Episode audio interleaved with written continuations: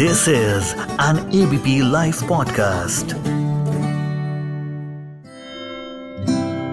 दोस्तों middle class families में ना नौकर नहीं रखते हैं। अरे भाई, बच्चे किस दिन काम आएँगे? आया? नहीं, थोड़ा और राइट कर। अब? नहीं नहीं नहीं नहीं। लेफ़्ट में कर लेफ़्ट में। हाँ बस आगे आगे आगे आ गया आ जाओ नीचे? हाँ बिना एंटीना हिलाए आ जा। अरशद बॉटल्स भर दे फ्रिज में। अरशद कूलर में पानी भर दे। अरशद मोटर बंद कर दे।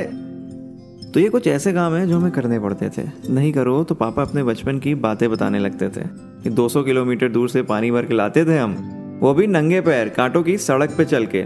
जितना आराम तुम लोग को मिल रहा है ना, उतने ही दिमाग खराब हो रहे हैं।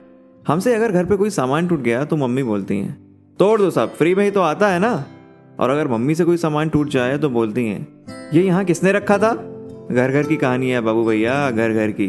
दोस्तों, मैं हूँ अरशद और आप सुन रहे हैं reverse gear only on A B P live podcast सच है कि हाथों में सारा जमाना है, लेकिन दोस्त, सच बताना, इसमें हाथों से लिखे हुए खत का एहसास कहाँ है? आज लोन से लिए हुए पैसों से बिज़नेस तो खिला दोगे, लेकिन दोस्त से लिए हुए सौ रुपए कैसे भुला दोगे? बोलो, याद करते हो ना? आज हम लड़ते हैं कि बिल मैं दूँगा, नहीं मैं दूँगा। एक वो भी दिन था जब कहते थे कि पिछली बार पैसे मैंने दिए थे, आज तू देगा। बस में खिड़की वाली सीट के लिए लड़ना और सफ़र में मूंगफली साथ रखना। बोलो, याद करते हो ना? किताब में दूसरी किताब रख कर पढ़ना। ट्यूशन में साथ में लड़की का पैर छूना और उसके स्कूल ना आने पर स्कूल ना जाना। बोलो, याद करते हो ना? कितने ही R O U V, water purifier लगवा लो।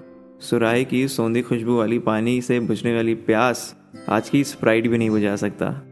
गुलाल से आम तोड़कर बाग के मालिक को चढ़ाना। बोलो, याद करते हो ना? वो खड़े होकर साइकिल चलाना और चलाते चलाते चेन उतरने की वजह से सीट पर गिर जाना। आज तुम भले ही बी चलाते हो, लेकिन जब पहली बार साइकिल चलाते हुए गिरे थे, बोलो याद करते हो ना? एक बटन से आने वाला पानी हैंडपम्प से मेहनत करके निकाले हुए पानी की, कहाँ बराबरी कर पाएगा? घर पर जब कजिन्स आते थे तो अलग कमरा नहीं देते थे। एक ही कमरे में एक साथ सब ज़मीन पे सोते थे। बोलो याद करते हो ना? कॉपी कम मिडिल पेज भी बड़ी नसीब से मिलता था। पहले पके आम और पक्की दोस्ती होती थी। अब ना ही पके आम दिखते हैं, ना ही पक्की दोस्ती। एक ऐसी चीज़ जिसके टूटने से सच में खुशी होती थी, वो थी गुल्लक। दोस्तों, भुला दो गिले शिकवे अपने पुराने यारों से मिलो, यादें ताज़ा करो। उम्मीद करता हूँ आपको आज का एपिसोड पसंद आया होगा। शेयर करिए। और आपके पास कुछ मज़ेदार कहानी है तो मुझसे इंस्टाग्राम पर शेयर करिए। मोहम्मद अरशद ज़ीरो नाइन के नाम से आप मुझे इंस्टाग्राम पर ढूंढ सकते हैं। Thank you.